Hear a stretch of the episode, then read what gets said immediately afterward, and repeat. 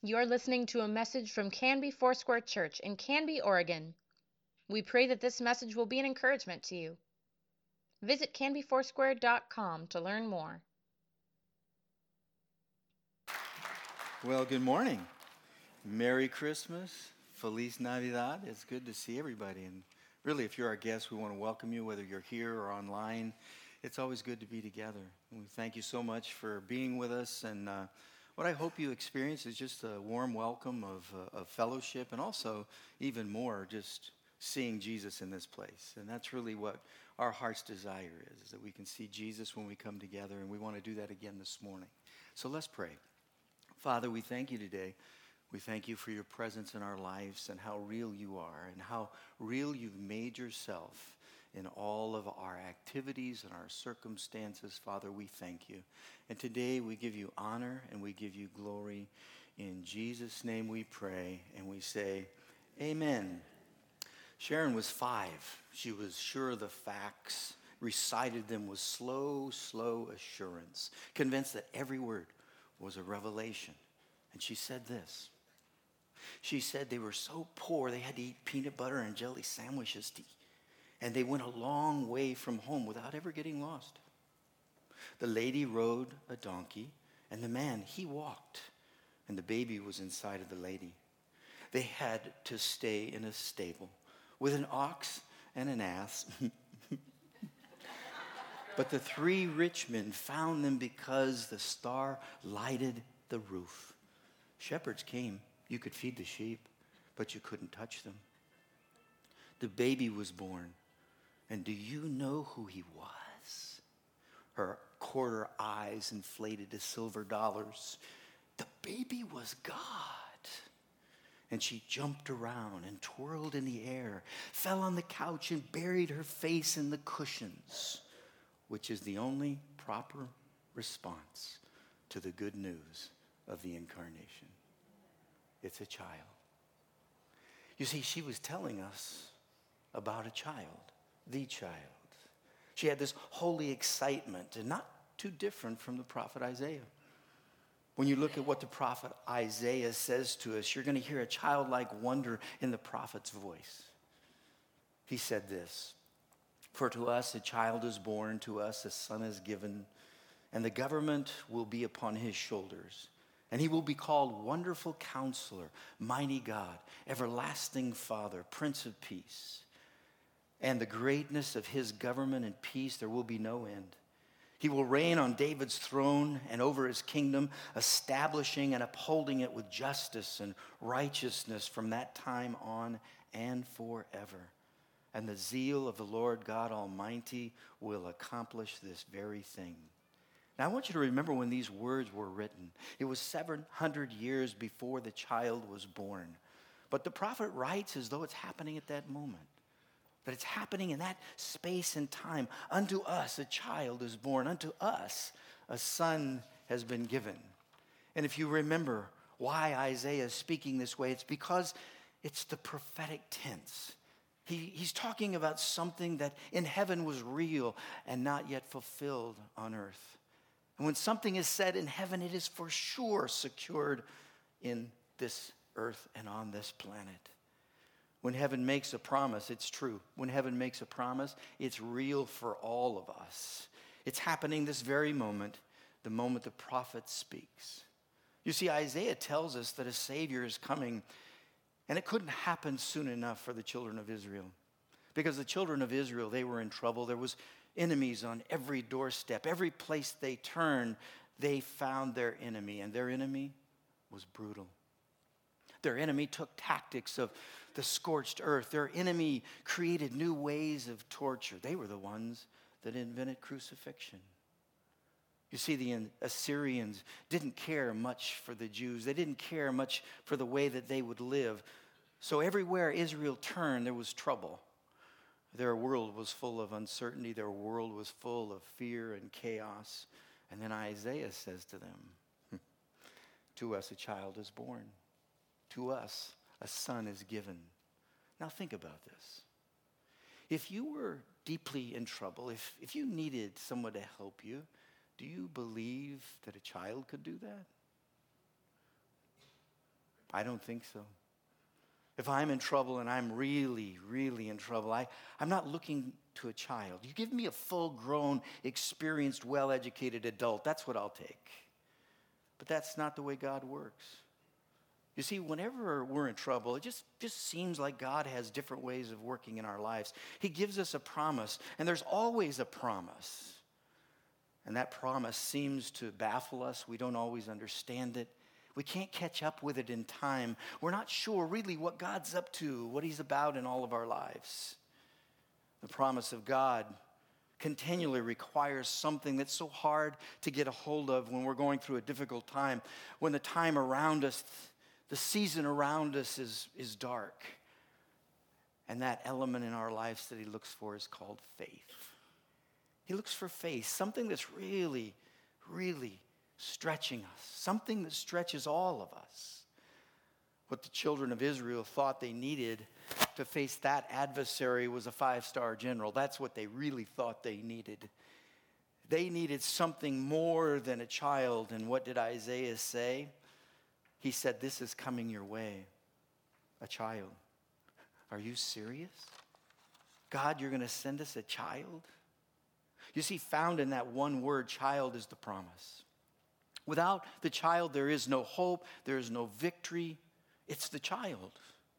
So we all look to the child because there is the promise. And without the child, there is no peace, there is no justice. Without the child, there's no righteousness.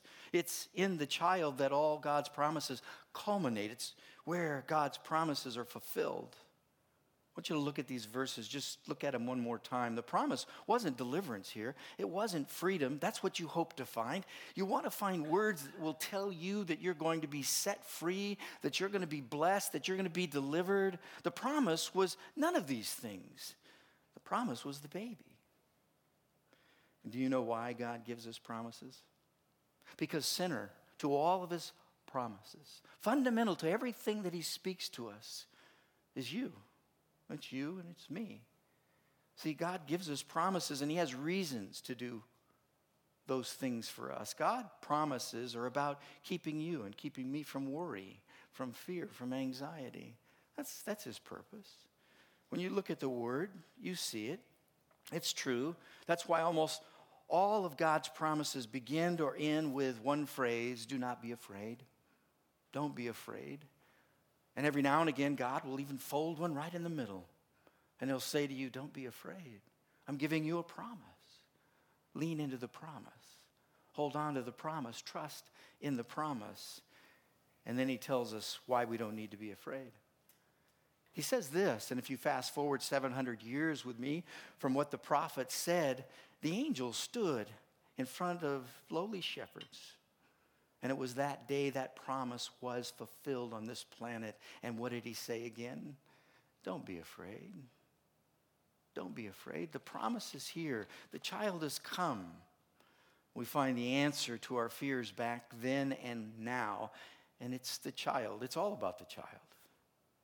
We sure live in a world that's full of uncertainties. Our kids live in a world full of uncertainties. And I look around and I know moms and dads and grandparents, we don't have to know all the answers.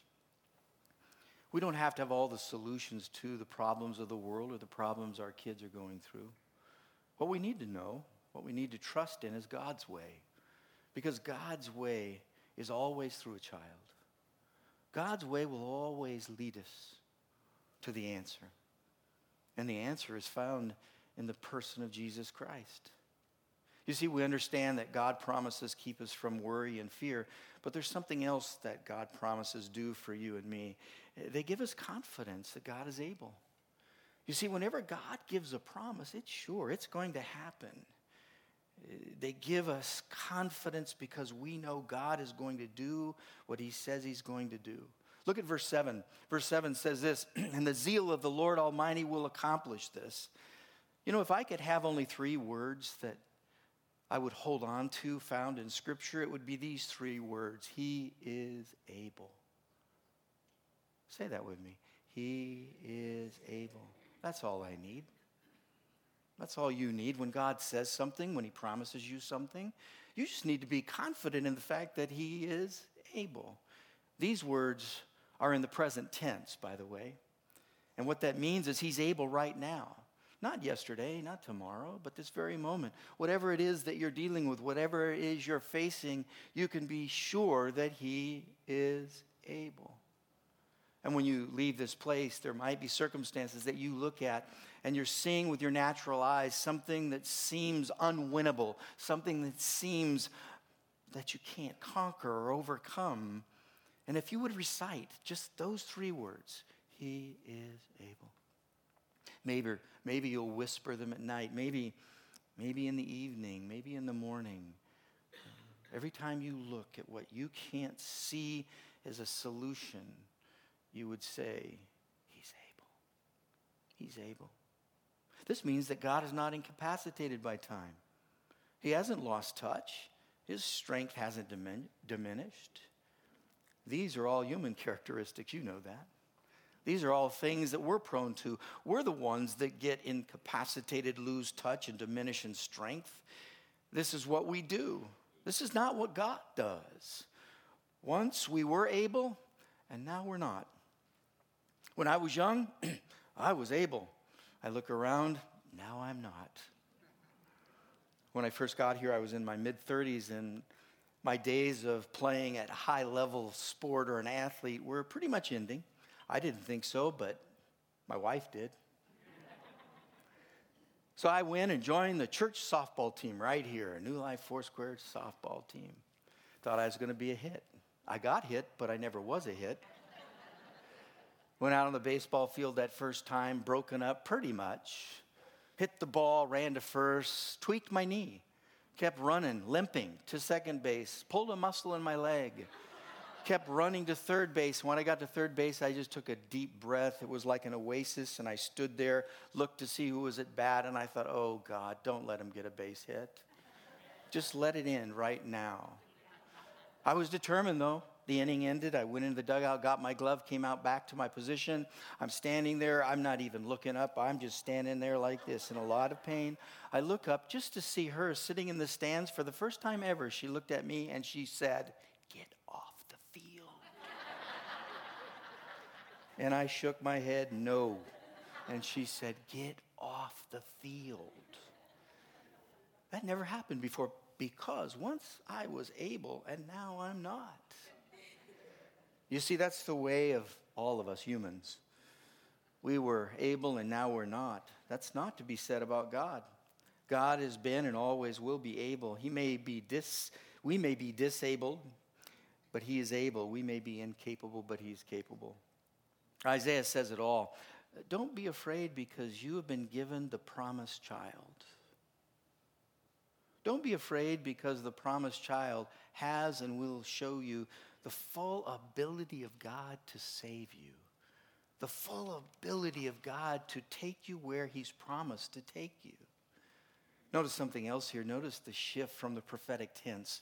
Notice what happens now in this passage of Scripture. It moves to the future tense because Isaiah uses the word or the phrase will be. And he says that three times. Three times he uses this phrase. So the question is, what will the child be? That's what he's speaking to here in Isaiah chapter 9. The dreams that we have for our kids, they're full and plenty, especially when they're younger, but we recognize that they're not always fulfilled. They don't always come true. That's not to be said about God because when God dreams about you and when God dreams about his kids, it always happens. It always comes true. And God had a dream for this child, his one and only begotten baby. He had a, a dream for him. Isaiah goes on and he tells us this is his dream. This is God dreaming that will happen, will come true, will be fulfilled. God dreams that this son is going to be a remarkable king. He says that. What makes Jesus a remarkable king? Because he is God in the flesh, fully God and fully man. That makes him a remarkable king. Think about his humanity. Think about him in the flesh, born as a child, lived and died as a human. Jesus lived and he felt the conditions that you and I feel. Don't ever forget that. Always hold that close. Jesus feels and felt what you feel and felt. The Bible says that he was weary, that he was hungry, that he cried, and ultimately he died. Probably most of all, he felt brokenness. There was a brokenness in his heart over the relationships that were broken. You remember that time that he sat on the Mount of Olives and he looked into Jerusalem and he saw his people and he began to weep because they were sheep without a shepherd. They had lost their way, they had broken their covenant with God.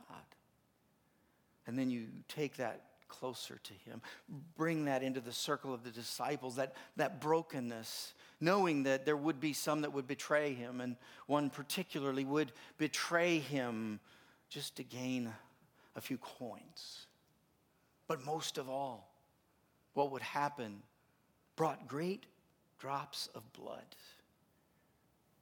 He said, My God, my God, why have you forsaken me? Would you remember that God knows brokenness, that Jesus knows your brokenness? Why? Because he was broken. What a remarkable king. Someone who identifies easy and clearly with all of us. So we see his humanity, but we also know his deity. He never became God, he always was God. Deity came to us in humanity. You know, I often think about what it was like for Jesus to leave heaven and come to earth, and the closest I can get is have you ever flown first class? I mean, once you fly first class, you really don't want to go back to coach. You don't want to go back where you're scrunched in and elbows are bumping you and people are knocking you around and they're taking your peanuts. You don't want to go there. You always want to fly first class. We rarely do, but it's nice when it happens. I'm sorry, that's the closest I could get. But here, Jesus is in heaven. And what does it say in Philippians chapter 2? It says, even though he had all this given to him royalty, a king it says that he didn't see to his advantage to hold on to it, but he let go of that advantage and he came and gave you the advantage. That's a remarkable king somebody who looks upon our state, somebody who looks upon us broken, sinful, and he says, I'll leave this place, this heavenly realm, and I'll come to be with you. what a king. What a God. He did not use his position as God's son to his advantage. That's, that's an amazing king. So we see his humanity, we see his deity, but we also see his sovereignty. It says that he's so sovereign. Jesus is the only one who is fit to rule. He's the only one that can do that for us. He's the only one that we could put our trust in. He is the God who created the earth. He came to live on the earth and will come back to rule the earth that he created.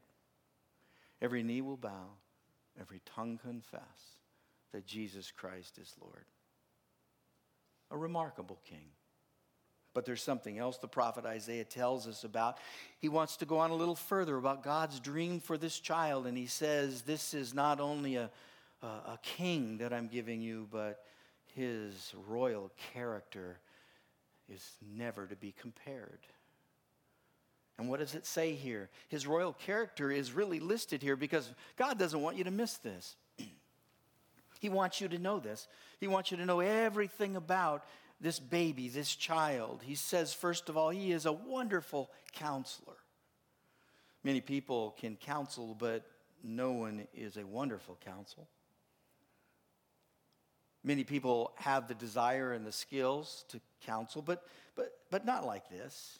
His wisdom and understanding attract people to him. And you could see it while he was on this planet. You could see it while he mixed among us, The people wanted to be with him, and even some tried to sneak in a little touch here and there because he was so attractive. What made him attractive? He was a wonderful counselor.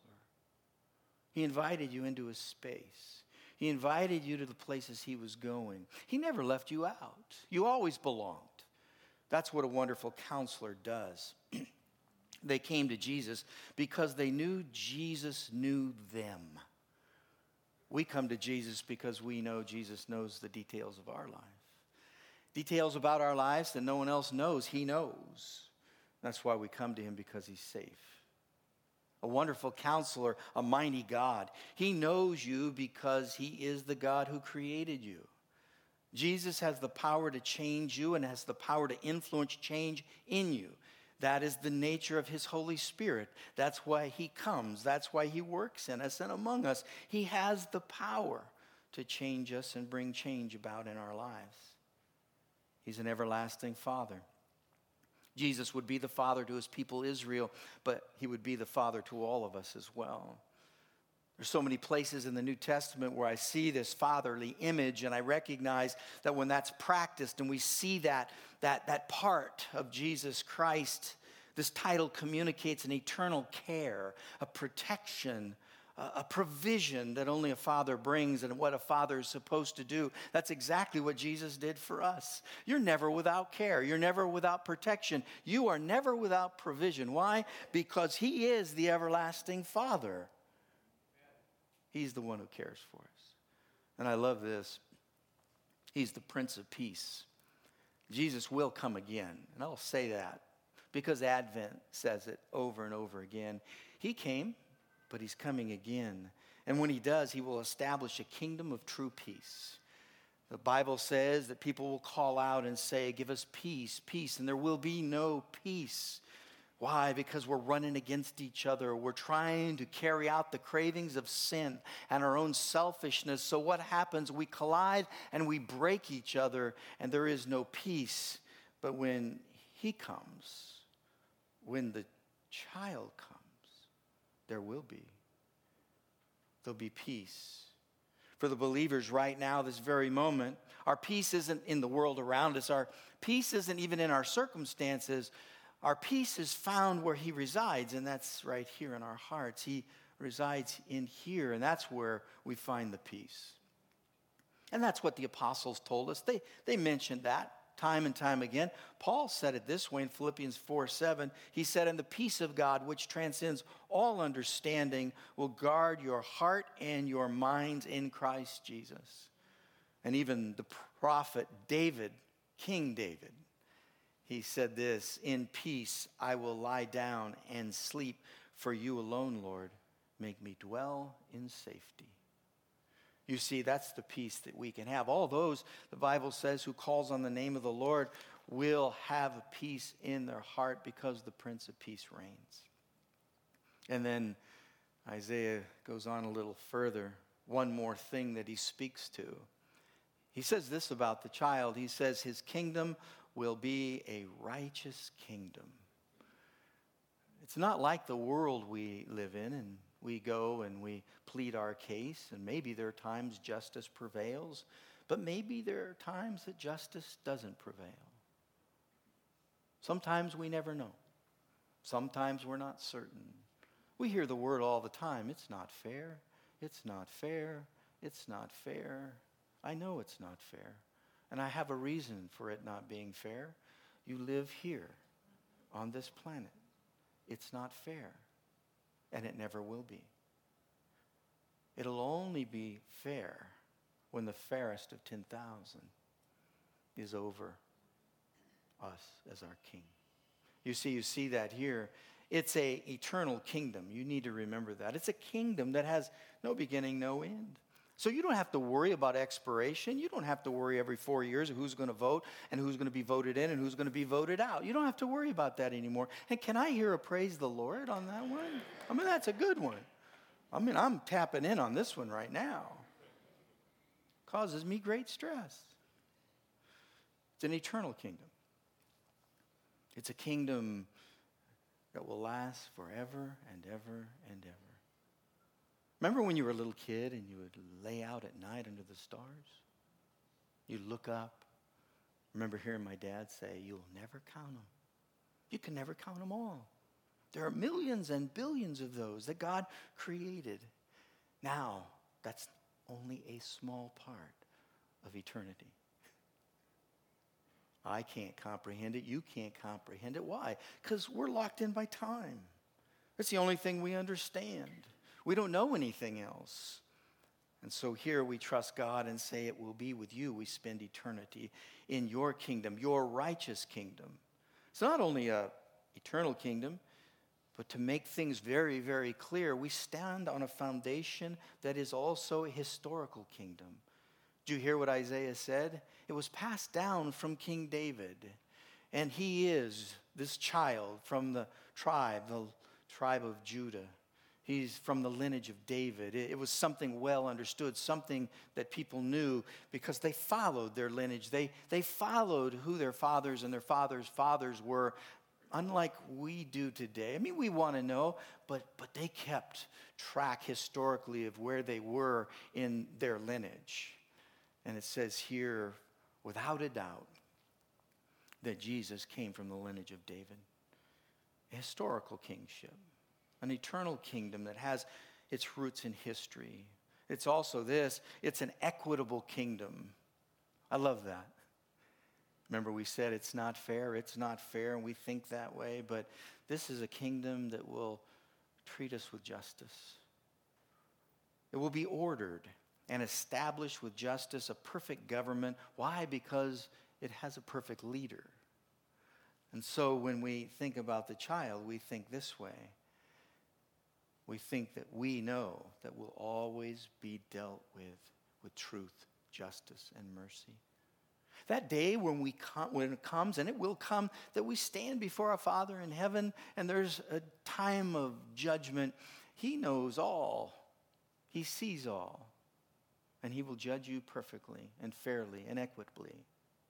There will be no more sayings, that's not fair, because He is perfect and He judges perfectly. So, if you're looking for equability today, if you're looking for something that brings equality to your life, it's always found in Jesus Christ. He treats all of us as His children, His sons, His daughters. You're all loved. For unto us a child is born, unto us a son is given. Would you bow your head with me? Father, we want to thank you today for all that you have provided for us. And Lord, if there are any listening to this message that are longing, have a desire to be connected to you and your kingdom, to be your child, your son, or your daughter, communicate to them that they're loved. Communicate to them in a way that no one else can. It's only the way you do. You communicate that your presence is real, that your salvation is sure, that all that are seeking you need to do is call on the name of Jesus, and it says we will be saved. So, Lord, we ask that your salvation continue to work in all of our lives those that are followers and those that are wanting to follow you. Let those that are wanting to follow you come to the place of decision, of choice, of choosing you as their Lord and Savior. We're so grateful today. We're grateful today because we follow and believe the promise is the child. That's why we celebrate. That's why we do what we do this Christmas season, is because we believe the child. So, Lord, let us pass this message on. Let us be the light that shines in a dark place. All to your honor, all to your glory, to your kingdom. In Jesus' name we pray and we say, Amen. Thank you for listening. Please let us know if you have questions or would like us to pray with you. You can contact the church office most weekdays at 503 266 4444 and anytime through canbyfoursquare.com.